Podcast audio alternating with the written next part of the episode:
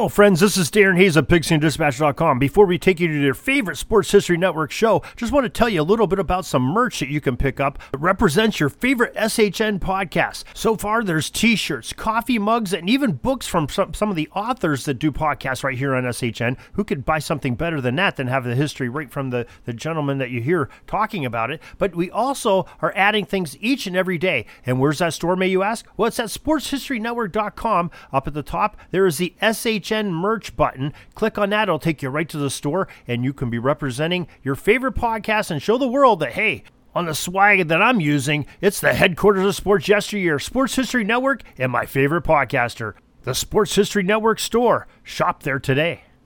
Now it's time to take a sports break, a look at sports history on a daily basis. Hello, my friends of sports history. This is Darren Hayes of the Sports Jersey Dispatch podcast. Welcome once again to the Pig Pen, your place for all things great in sports history, and welcome to your sports break for this January 17th edition, where we will talk about the milestone moments in sports, the great athletes that were a part of them, and the uniform numbers that they would have worn. But before we get to these great uniform numbers and athletes and events, let's talk about how you can get a hold of us. We want to get your feedback. We would love to have it. Pigskindispatch at gmail.com is the best way to do it, best way to correspond respond. We answer each and every email. I answer them personally, so we'd love to have your feedback and talk to you, our fans and listeners. Now, let's get into this January 17th numbers. We're going to talk about numbers 11, 9, 60, 19, 76, 14, 24, 21, 54, 47, 44, 33, 23, and number 8. It all starts off in 1934 on the 17th of January, and number 11, Carl Hubbell, the New York Giants pitcher, was awarded an $18,000 contract. It was enormous at the time, shortly after he won the National League's Most Valuable Player Award for the 1933 season. Great way to get paid when you're the best. On January 17, 1952, at the 1952 NFL Draft, the quarterback from the University of Vanderbilt, number 9, Bill Wade, was the number 1 overall pick by the Los Angeles Rams. January 17, 1954, at the fourth NFL Pro Bowl in the LA Coliseum, the Eastern Conference defeated the Western Conference by the score of 20 to 9. Most valuable player in that game was Philadelphia Eagles linebacker number 60, Chuck Bednarik. January 17, 1960, at the 10th NFL Pro Bowl, again at the LA Memorial Coliseum. The Western Conference again defeated the Eastern Conference 38 to 21. The most valuable players, well, there was two of them. On offense, it was number 19 Johnny Unitas, the quarterback of the Baltimore Colts. While on defense, it was his Colts teammate, the big man defensive lineman number 76 Eugene Lipscomb. They called him Big Daddy, and there was a reason why, because he was a very big man. January 17, 1961, Oscar Robertson scored 23 points and registered 14 assists in the NBA All Star game to become the youngest talent ever to win the game's most valuable player award. Now, Oscar wore the number 14 as a member of the Cincinnati Royals franchise. Our next stop on the timeline is January 17, 1970. Willie Mays was named by the Sporting News magazine as the player of the 1960s decade.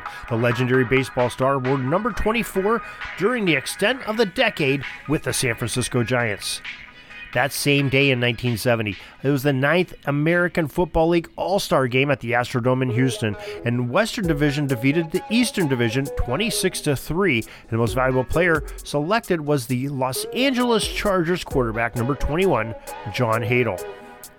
On January 17, 1971, Super Bowl V commenced at Miami's Orange Bowl, and the Baltimore Colts defeated the Dallas Cowboys by the score of 16 to 13. Most valuable player in that game was Dallas linebacker number 54, Chuck Howley.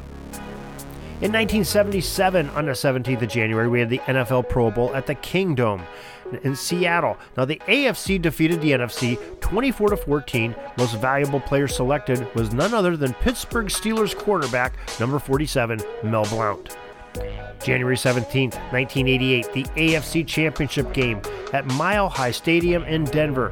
The Denver Broncos defeated the Cleveland Browns by the score of 38 to 33. Well, that sounds like a great game, but who's even better than that? Because this one featured the infamous fumble. Uh, the Browns number 44, Ernest Byner, at the Denver three yard line, fumbled the ball away with 112 remaining, and that sort of went uh, the Browns' chances of going to the Super Bowl that year. We have more about that one over on Pigskin Dispatch for this January 17th. Uh, a lot of great footage there from some great experts of some uh, great posts that we found from around the web. I think you'll really enjoy that one. And January 17, 1994, Patrick Ewing, wearing number 33, became the first New York Knicks player to reach the 15,000 point mark in his NBA career. He scored a game high 34 points in the Knicks' 106 94 victory over the visiting Minnesota Timberwolves on January 17, 1996, at the Detroit Center, number 19, Steve Yzerman scored his 500th career NHL goal as the Red Wings defeated Colorado 3 2 at the Joe Louis Arena. He joined another number 9, Gordie Howe, who also played with Detroit, as the only players to score 500 goals for the franchise. On January 17, 2012, Miami's number 23, LeBron James, who played for the Heat then, became the youngest player in NBA history to record 20,000 career points during the Miami Heat's 92 75 victory over the Golden State Warriors. James, 28 years old, 17 days, passes number 8 Kobe Bryant, who was 29 years and 122 days uh, old when he had his 20th career point our 20,000th career point. And that is your sports history, your sports break for January 17th. We are so glad that you were able to join us here once again, and we hope you'll join us each and every day because we love to talk about this great sports history. And if you're egging on for more, you can't wait till tomorrow when this uh, clock strikes midnight on Eastern Time, when this next release comes out for January 18th. Well, you can go to a couple places. I recommend the sportshistorynetwork.com. 30 different podcasters bringing you some great sports history on all genres, all eras, and very family friendly. Other places are our websites jerseydispatch.com, pigskindispatch.com. Some great football history, some great sports history, and lots to do there, including looking at all our greatest of each jersey number for all the four major sports in North America. So, till tomorrow, everybody, have a great sports history day.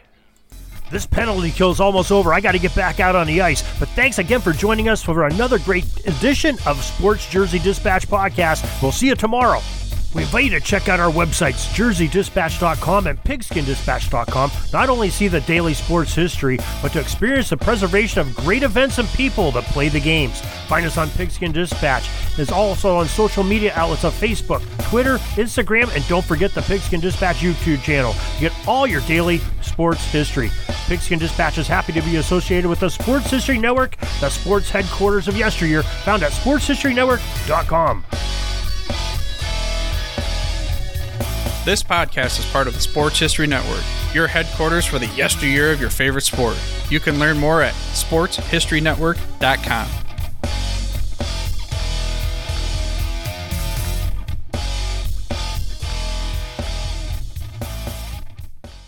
Hey there, sports history fan. This is Arnie Chapman, aka the Football History Dude, and I wanted to thank you for stopping by to listen to another episode here on the Sports History Network.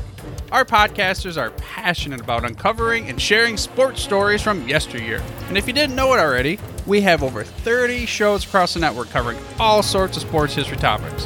In fact, here's a glimpse into one of our awesome podcasts here on the network. Each week, the official Football Learning Academy podcast will take you deep into the history of pro football through interviews with players, coaches, or administrators in the NFL, as well as interviews with Pro Football Hall of Fame selectors, authors, and historians You'll learn how the game evolved and important moments that shaped the sport into what it is today. And don't miss the Pro Football History Nugget of the Week. Listen to the official Football Learning Academy podcast on the Sports History Network. How about that? I bet you're super hyped to go listen to that new podcast, right? Well, to learn about this show and all the other podcasts on the network, head over to sportshistorynetwork.com forward slash podcast. Again, that's sportshistorynetwork.com forward slash podcast. Head over there today to find your next favorite sports history podcast.